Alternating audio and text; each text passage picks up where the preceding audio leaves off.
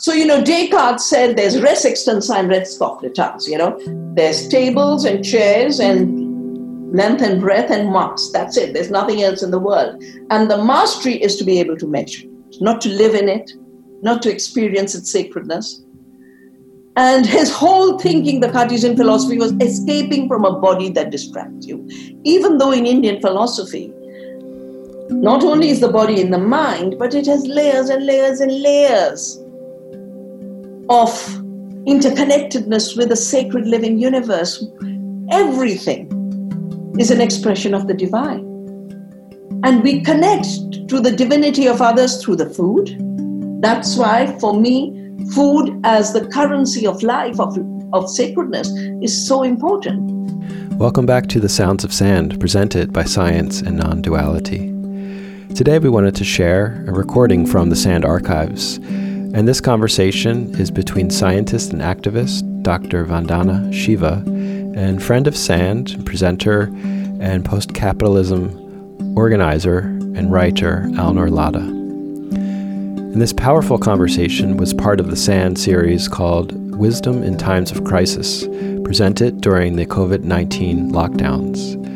And in their conversation, they talk about Dr. Shiva's work as a quantum physicist, her views on non duality and science and how they can reconcile one another, ecology and activism, and they talk about climate collapse and the dangers of our lives being controlled by a select few of people in Silicon Valley. And of course, they talk a bit about the pandemic, which was raging during the time of this recording. And we apologize for the very low quality of the audio in this episode. Uh, we did our best to clean it up as well as we could for the podcast format. Dr. Shiva was connecting from India and Alnoor from Costa Rica, both over Zoom. And there's a lot of static, and sometimes it's hard to hear the voices but we hope you can listen past the low quality of their audio connection to the powerful and resonant beauty of their words. And at one point, Dr. Shiva even talks about Zoom uh, the, all over the world, but we're already connected through our collective consciousness. So we hope that you can listen from that space and, and perhaps even listen with an ear towards compassion if you're in the privileged few who have a steady and good internet connection all day, uh, it's not like that for most of the people around the world, as the internet can be very spotty in many places around the world, like India and Costa Rica. And so, Zoom calls with the levels of static and noise that you'll hear today are quite common in the so called developing world. So, we invite you to listen also with that empathy to this deep and timeless wisdom of this conversation between Dr. Vandana Shiva and Alnoor Ladha here on The Sounds of Sand. Welcome to Science and Non-Duality. What is non-duality? The universal forces. It's the collective consciousness. Being aware. Trauma is not the external event that happens. Trauma is the impact of that event, which is the disconnection from ourselves. That matter is energy, energy is matter. That's what EMC squared is about. There's a language without nouns, there is a language without subjugation, there's a language without objectifying. But if it's recorded, then we there is a collapse. But if it's not, then it's the infinite potentiality. So this morning, I would like to introduce first the host, um, the uh, Alnoor, who will be holding the space for the conversation. Alnoor Ladha is a writer and a speaker and an activist. Alnoor focuses on the intersection of political organizing, system thinking, and narrative work. He was the co-founder and executive director of The Roots, a global network of activists, researchers, and writers focused on addressing the root causes of our civilizational polycrisis. Alnoor comes from a Sufi lineage and also explores and writes about the intersection between politics and spirituality in troubled times. And Alnoor is a co-founder of Tierra Valiente, a post-capitalist community in northern Costa Rica. So he's with us this morning from Costa Rica, from the jungle of Costa Rica. Welcome, Alnoor. Thank you for being with us. Mm, thank you for having me. And um, it's an honor to be introducing Vandana. Um, I think Vandana is going to do some opening remarks uh, and uh, we'll open the space. And I'll just give a brief intro to Vandana before we do that. And then we'll move into a, a Q&A. Um, I, I, think most people uh, know Vandana's work. Um, and she's, she's been a big influence on, on many of us in, in both the, the world of uh, the worlds of activism, organic farming, biodiversity, um, science for social good, and, and many, many other fields. Uh, she's a physicist, an ecologist, an activist, a writer. She's wrote dozens of books and uh, edited art, dozens of articles. Um, she's the founder of Navdanya, which is a movement for biodiversity conservation and farmers' rights. Uh, she's also the founder and director for the Research Foundation for Science, Technology, and Natural Resource Policy and um, she's she's one of the great living activists and really a, a, a treasure to the movement. And so um, maybe we just start with that and start with Vandana and uh, and, and a prayer for, for Vandana and, and, her lineage and the ancestors she walks with when, when she does this work. Thank you very much, Zaya and Maurizio. Thank you, Alnoor. Thank you for all of you who are here for this dialogue wisdom in our times, and for an amazing group that attracted me immediately science and non duality. Um, because my life's journey has been precisely a journey of a science that's not dualistic. That's why I went into looking at the foundations of quantum theory, being totally dissatisfied with trying to make sense of a rich living world. I grew up in the forests of the Himalaya and Alnoor, I can see the forest behind you. I'm right now sitting in what used to be my mother's cowshed, and when I wanted to leave academics, and I was in doubt, how, you know, how, how will I do this work for the earth? Uh, and my mother said, want to give up your job, just give it up and take the cowshed. Don't worry about rents, don't worry about funds. And this is where I started the Research Foundation 40 years ago. Um, my search for the foundations of quantum theory was for a non dualistic science. And I noticed one of the words that came from the participants was potentiate. That's what quantum theory does. Yeah. Mechanical physics gets you stuck, you're a lump. You just sit there, you can't change till there's a force that hits you. And you can't be related to another lump, so we are all separate. My thesis was on non locality and non separability and indeterminism in quantum theory, the basic principles. But around that same time, having seen a forest disappear in my mountains before I left for Canada to uh, study quantum theory, um, I came across this amazing movement just by hearsay. You know, I was troubled about the forest, and people said, but the Chipko has started, and Chipko means to hug. And I'm waiting for the end of the corona lockdown for us to hug the trees and hug each other again with love with our fullness, with our being part of the earth. So I learned how to hug from Chipko. Of course, I learned how to hug my parents. Um, but Chipko, from ordinary village women who'd never been to school up in the Himalayan forest. I learned they were experts of biodiversity and I learned humility. I'd done nuclear physics and, and you, you get here because you're trained in an hierarchy.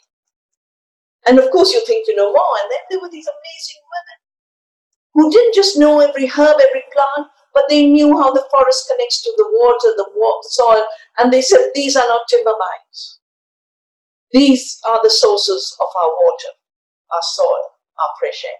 And now, 40 years later, the UN talks about the ecological functions of biodiversity. Just yesterday was the International Biodiversity Day, and a lot of talk on this. But if they only talk to indigenous people, not only would they know that people know that there are biodiverse functions and people recognizing the contributions protect the mountain, protect the forest. Unlike what's going on where saying, oh, we extracted the resources, the minerals, the oil. Now let's extract the functions of the biodiversity. And that's a new aspect of my work on non duality. Uh, I wasn't supposed to be in agriculture. But 1984, the place where I had studied for my MSc honors in physics erupted in violence. And uh, I then realized that uh, something was wrong. That same year, Bhopal disaster happened. So I started to look at what's going on. I did a book for the United Nations University. And I realized that not only had we separated ourselves from nature, but we had brought the war, the concentration camp, the war chemicals from Hitler into our food production. And since that day, I took a pledge that I would walk the path of a non-violent farming based on our relationship with living soil, living plants, living biodiversity. And three years later, I'm with these chemical companies who now talk about patenting the seed. And a patent means a claim to invention. And they said, we'll do genetic engineering in order to take a patent and we'll have a global law to make it illegal for any farmer to have their own seed. I heard them. I said, this is an empire of a life and you don't invent the seed. The seed is not a machine. And that's when I realized there was not just a dualism uh, being introduced between life and the chemical industry, but an hierarchy of knowledge being created because women have evolved the seed. Nature has given the seed. And our pledge in Navdanya is we've received these seeds from nature and our ancestors. And we owe it to future generations to hand them over in the beauty, integrity, diversity in which we received it. And that's the work we do. We were just saving the seed as our spiritual duty to the earth and to creation. In the process, an agriculture has evolved which could feed two times India's population. And if we worked with nature, we worked with the laws of biodiversity, we could actually feed two times the world's population. We wouldn't need a billion people to be starving, and we would need two billion people to be very sick. Which brings me to another duality the duality that was created between people and some people. You see, the same anthropocentrism that said we are separate from nature, written into Bacon saying masculine birth of time, we are not part of nature, we are master and conquerors. Boyle saying the idea of a sacred nature comes in the way of our building an empire over lesser creatures. But the lesser creatures were just not just the plants the, and the animals, the lesser creatures, including anyone with a slightly darker color than a European white. the blacks then became property to be taken as slaves. It redefined women to be passive objects. And it turned a whole uh, hierarchy. It created an hierarchy on, in religion, uh, making one religion a civilizing mission. But all this went hand in hand with desacralizing our world, desacralizing the living world, desacralizing our bodies. And I can't believe the so called science that says the mind is the brain here and the body is separate and it's not thinking. And people who work, the peasants, the farmers, the women, are unthinking bodies. And the real minds have to escape from their bodies ever since the time of Descartes to get real knowledge. I would have thought this illusion that has brought us to such a brink of destruction. It has caused the six mass extinction. It has driven the climate catastrophe. It has turned half of humanity into refugees. Um, it has created unemployment. It has desertified the soils, created a water crisis. And yet, that part of escape from the body, of man's mastery over the living world doesn't stop. I'm just reading a book and I'd like to share it with this community. Yeah, so let me just share this with you because this is the kind of time we're in. Uh, so, you know, Descartes said there's res extensa and res cogitans, you know, there's tables and chairs and length and breadth and marks. That's it. There's nothing else in the world. And the mastery is to be able to measure it, not to live in it, not to experience its sacredness. And his whole thinking, the Cartesian philosophy, was escaping from a body that distracts you. Even though in Indian philosophy, not only is the body in the mind, but it has layers and layers and layers of interconnectedness with the sacred living universe. Everything is an expression of the divine. And we connect to the divinity of others through the food. That's why, for me, food as the currency of life, of, of sacredness, is so important. Through the breath, through knowing, you know, it's not an accident that Indians love to use their hands. We even eat with our hands because sensory knowledge is very, very important in a living world. We know and interact through discrimination. Vijnan, our word for science, is the ability to separate falsehood from truth, the ethical from the unethical, dharma from adharma. And then, of course, bliss when you have managed to really know you are one, non dual, sacred, divine universe. But this is the world, a bunch of overgrown boys playing with toys in Silicon Valley are thinking. They say we've got to complete Descartes' work of escaping from the prison of the body. This sacred body is a prison. And then Ray Kurzweil, who is the Google's head advisor at NICE, says, we will be software. What, after all, is the difference between a human who has upgraded her body and brain using nanotechnology and computational technology and a robot who has gained an intelligence? No difference. But worse, because you are a spiritual group, these people have slept through the fact that spiritual, we are spiritual beings. Civilizations over thousands of years, 60,000 years of Australian Aboriginal knowledge is about the sacred. That we are spiritual beings seeking our humanity and our earthiness to live in the right livelihood on this planet.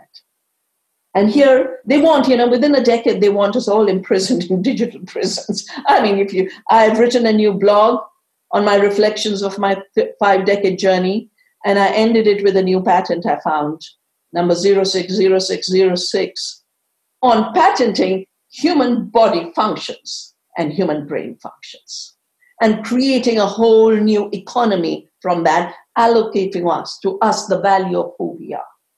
Not value from within, but value through a cryptocurrency. And one cryptocurrency transaction I found takes more energy than an entire household in America, which is very wasteful in energy anyway.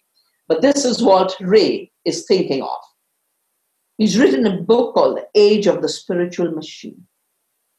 Our civilization, for the first time, will have the ability to be spiritual.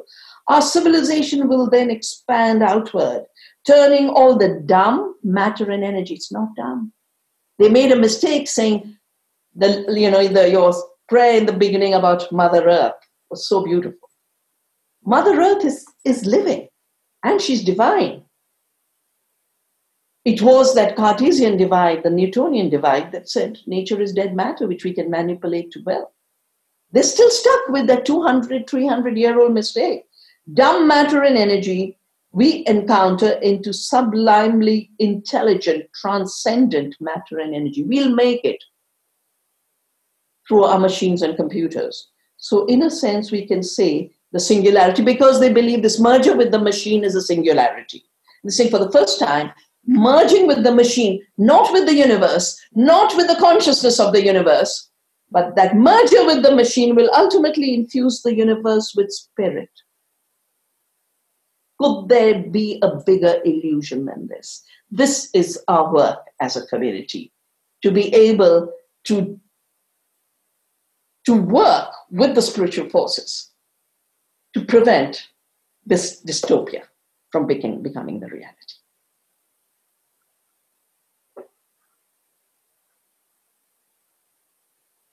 Thank you for that, Vandana. Beautiful. Thank you for the the overview and, and, and the reminders and I want to get back to a lot of the things you, you said, but maybe we, we, we start and root in, in the spiritual uh, and in the personal. And just to hear a little bit about your spiritual journey. And when we were talking last week, uh, you mentioned where you were in uh, near Rishikesh in the valley near the Ganga, um, and all the teachers and influences you had and your parents had. And maybe we start with that place in the spiritual journey, and then we will we will come back to Ray Kurzweil, if you will. So I'm very blessed to have been born in the Himalaya, to have grown up in the Himalaya, which is really the land where everyone comes uh, who's a spiritual teacher. Uh, and uh, I grew up with my parents teaching us don't, touch, don't, don't hurt the tree, don't pluck a flower without apologizing. So our very training grew up in that, was in that spiritual tradition of the earth as sacred and living.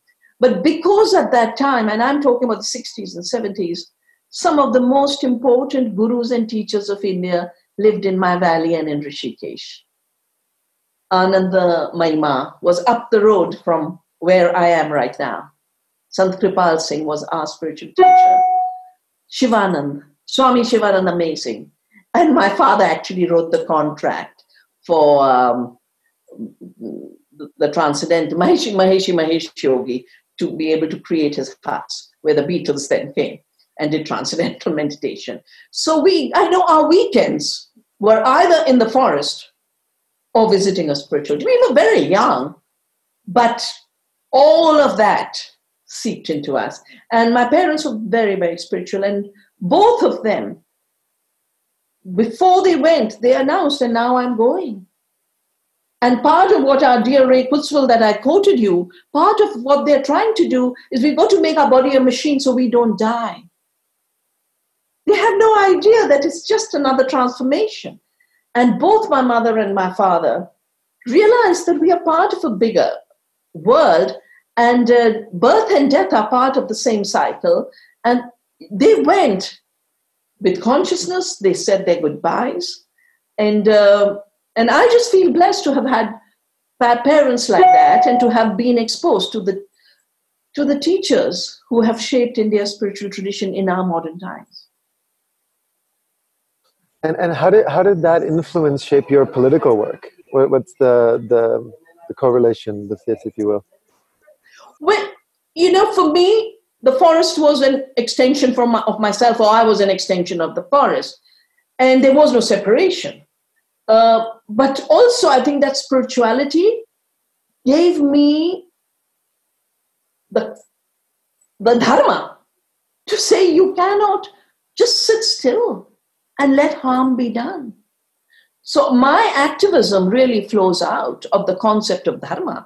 My it's a my karma yoga is from my dharma, and my dharma comes from that spiritual exposure. Every activism of mine is for the sacredness of life, whether it be saving the seed, defending the forest, our sacred Ganga, for which so many spiritual teachers have given their lives.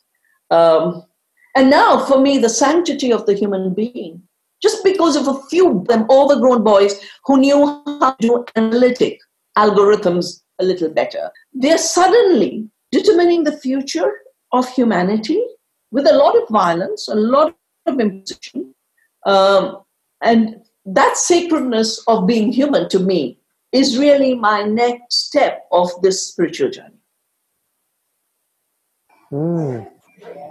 You, maybe say a little more about that. What do you mean by next step? Well, you know, partly because we, we never lived in a society where, where our integrity was being en- encroached. We, I was born in a post war world. We'd seen the horrible uh, behavior in Hitler's Germany, the Nuremberg trials, the Nuremberg Code, the human rights. So human rights were secure. And from the 70s onwards, what I saw a bad development model do is threaten nature and the integrity of ecosystems and push species to extinction. And as I've written in one of my blogs, even the explosion of epidemic diseases um, like the corona, the SARS, the Ebola, the MERS, the Nipah, are all because the forests were invaded into and these are sacred homes of indigenous people. And the lives that are being sacrificed to defend these homes. But every virus has come from a forest animal and become a virus for us. So that was so clear. It's only with this corona and the lockdown, and every day there's a new imposition.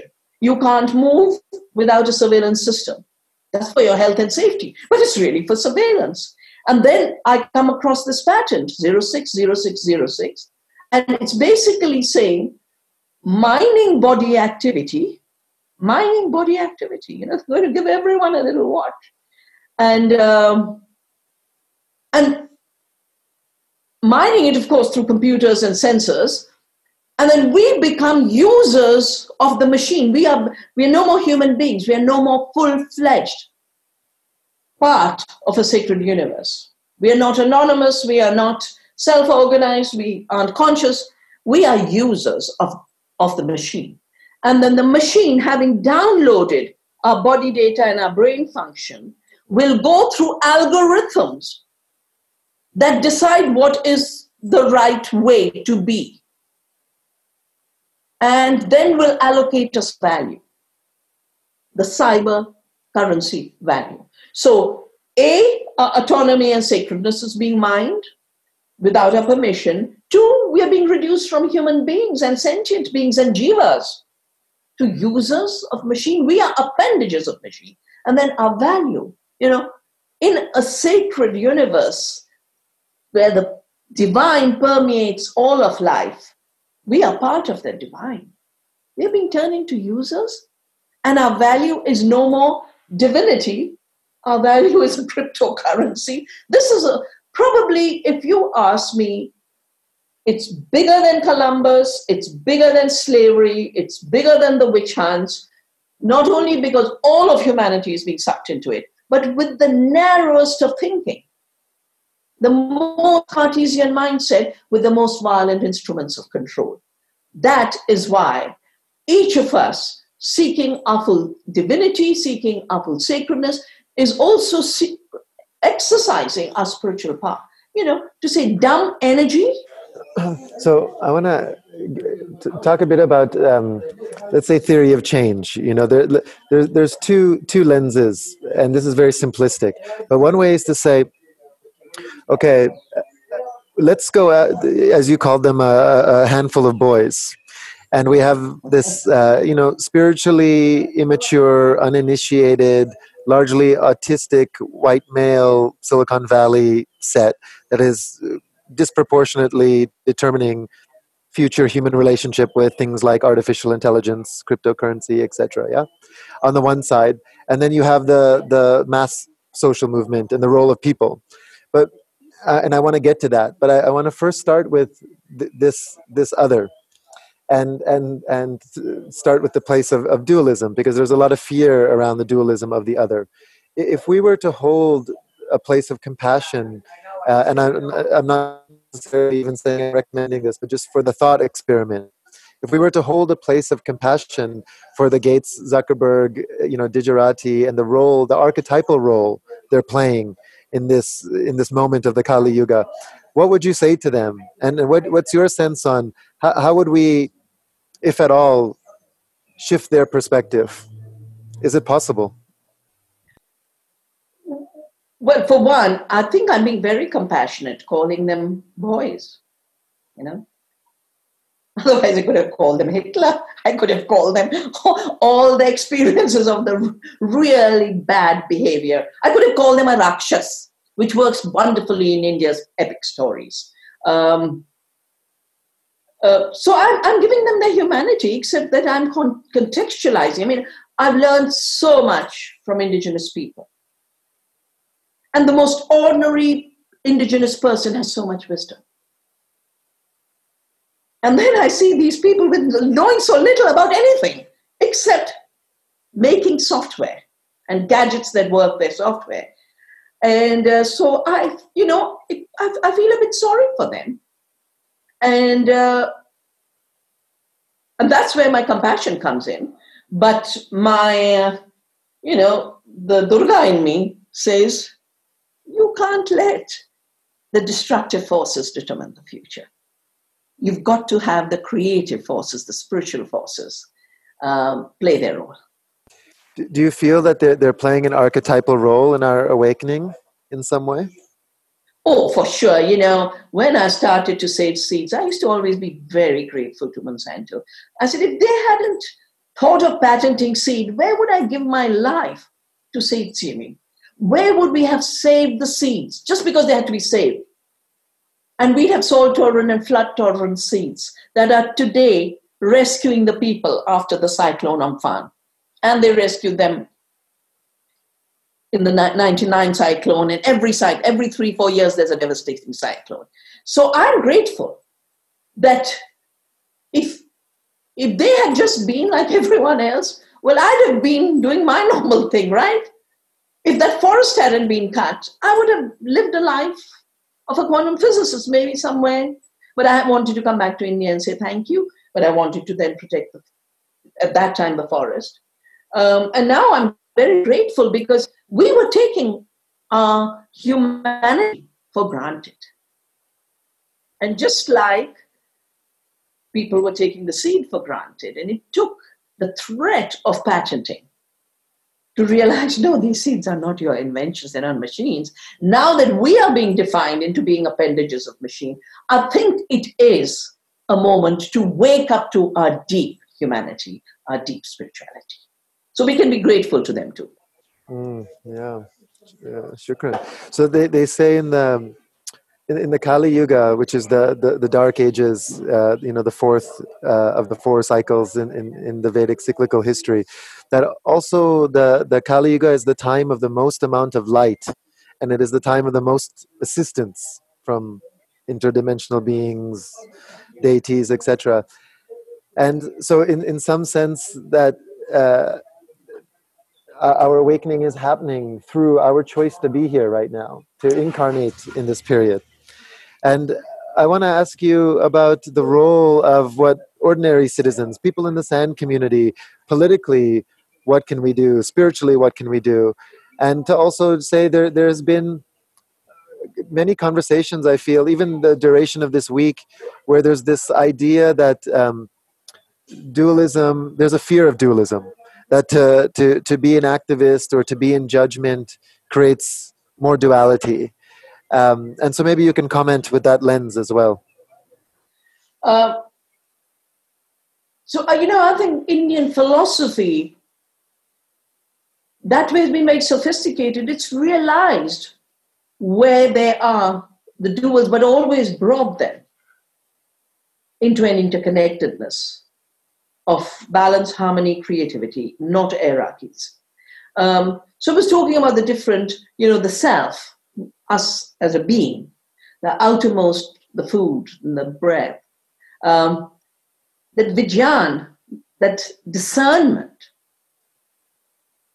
is a vital part of our consciousness. And one shouldn't be afraid of a higher consciousness. If your higher consciousness is able to guide you, between doing the ethical thing and doing the unethical thing, or being a consumer that's destroying the planet, and being a regenerator who's regenerating the planet, that is not dualism, it is discernment. Beautiful, I love that. It's not dualism, it's discernment.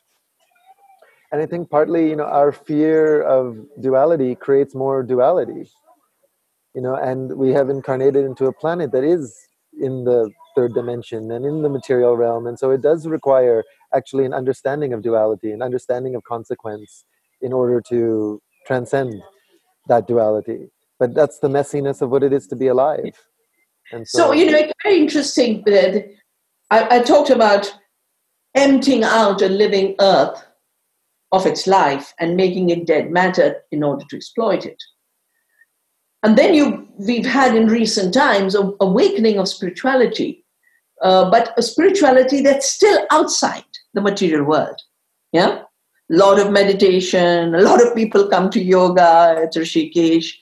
Um, but if we realize that the universe is sacred and every living being is part of that sacredness, and each of us is interconnected, just like in quantum theory is nothing separate. We are interconnected in our being. That interconnectedness is a sacred interconnectedness. And part of it is material. Yeah? Part of it is material, not just in the sense that our bodies have to be respected, but the food we eat in India, we say Annam Brahman, that God is in the food, it's in the way you cultivated it. That's why another text, that Upanishad says, the highest dharma is growing and giving of good food. And the worst dharma is not growing food or serving bad food. So it's not an accident that India has had such rich food traditions because it was part of a spiritual tradition. It wasn't part of gastronomy and cuisine. It is part of doing your best through the food because it is the sacred currency of life. But now, with, you know, I've done many books on food and health because we are now realizing that organic has far more nutrition. People eating organic can heal their damaged gut in a week. A week of a diet, getting off chemical diets, can heal. That our gut, which is called Agni in Ayurveda, this is where all the transformation takes place of the food that comes from the soil and the plants and the bees and the butterflies and the earthworms and is transformed into becoming what we are. 60 trillion 60 to 100 trillion they don't know exactly. Nearly 60 to 100 trillion microbes are in our gut. And that's 90% of who we are we are interbeings so this idea of there's nature here and humans there is so wrong and i feel very sad that some of my environmental friends in the west who now talk a lot about the natural world and the natural world and the natural world, don't know how to live lives taking a sacred nature as part of who they are. It's still carrying on that ecological apartheid of separation. And now they're talking, they're supporting a whole crazy idea in which Silicon Valley is finding big money. You see, if 7.3 billion people could be stopped from eating real food that comes from the earth and could be forced to eat lab food. Can you imagine the market? And a lot of my environmental friends are saying we've got to get the farmers off the land. We've got to get food into the lab. No, my 35 years of serving the earth through agriculture has shown me that agriculture is actually our best service to the earth. And when we do agriculture as service, even in the opening song, there were some beautiful lines, you know, of let me give to you. It's only in agriculture we can give back to the earth. And by giving back to the earth, she gives us even more in abundance. And that's how we, can, we are seeing we can feed two times India's population. And we don't have to destroy the planet for agriculture just because GMOs destroyed the Amazon. And the prairies doesn't mean you have to assume agriculture can only be done that way, just as it's wrong to assume that human beings can only be consumers. It's wrong to assume humanity can only think mechanistically. We have so many potentiates, so many potential. And uh, it's, it's this moment of very severe threat, of convergence of so many catastrophes from the corona to the economic pandemic of half of humanity losing livelihoods, to the hunger pandemic, to the new conquest pandemic, saying, oh, new colony, our minds and bodies of these silly humans. We'll now improve them. Uh, we are at a very, very exciting moment where all the teachings of our ancestors, all the wisdoms of the past, all our own lives, consciousness and awakening, and humanity as one, in one planet, acting as one humanity, because it's not, you know, a Zoom link. Thank you very much to Zoom, but uh, our consciousness connects us anyway. Oh, thank you, thank you for saying that, Vandana. It's beautiful. For, for those of us um, in the sand community, you know, many of us living in the West, many of us living in city environments, um, not necessarily growing our own food. Um, what what is as, as, sort of an elder sister in the movement and, and council what what would you say to us for what we should be thinking about and what we should be doing to be more political uh, to to support food sovereignty globally well i think we should as a spiritual discipline at least grow one plant. On a little windowsill maybe 10 plants if you have a balcony maybe 100 plants if you have a garden. Because it's like that little tulsi in every house of India, where to the sacred basil, we say, I can't take care of the whole universe, but I see the universe in you, and I will take care of you. So I think it's important just to reclaim our spiritual connection with the earth, with the seed, with the plant, with our food, with life. Second is because of the plans, and this is the work I do, so I can tell you there's such huge investments, and um, there is just so much media work, and every scientific institution uh, is talking about this lab food as the solution. Um, I do think that a very important step is creating food communities, even where you can't grow all the food you need know the farmer who grows your food. And it'll be an effort. But, you know, yoga is an effort. Nothing, I mean, destruction comes fast. You want to spray Roundup, it's very easy. You want to drop a bomb through a drone, very easy. But every activity of care is an effort. And it's only in recent times effort for the good work, effort for care, effort for regeneration has been made to look like a drudgery. We need to reclaim the sacredness of work, the sacredness of effort. And part of that sacredness of effort is building community. We will have to reclaim the commons. The commons of our food, the commons of our life, the commons of our knowledge, the commons of our spirituality. And creating food communities is the most important thing we can do because scientifically we know the closer the food is to home, the better it is. The more diverse the food, the happier your gut microbiome. Organic, only small farms can do that, better than chemical. So no matter uh, which way you look, and, and not industrially processed but artisanally processed, no matter which way you look, a local food economy is an ecological imperative, a climate imperative, a species imperative, a health imperative, and a spiritual imperative. And it's interesting that the, this idea of uh, reclaiming the sacredness of our effort because there's a huge amount of effort put into propping up this existing system. It's just hidden from us. So we don't know where our waste goes and we don't know where our food comes from or where our energy goes from, but it's huge levels of exploitation. What's the so-called development you know which is essentially robbing the global south of its resources in order to prop up our way of living. And so we're at this really interesting moment with covid where people are starting to ask these questions the the, the understanding the emperor has no clothes. And so maybe we close just with with assessment and understanding uh, of COVID before we open up for questions.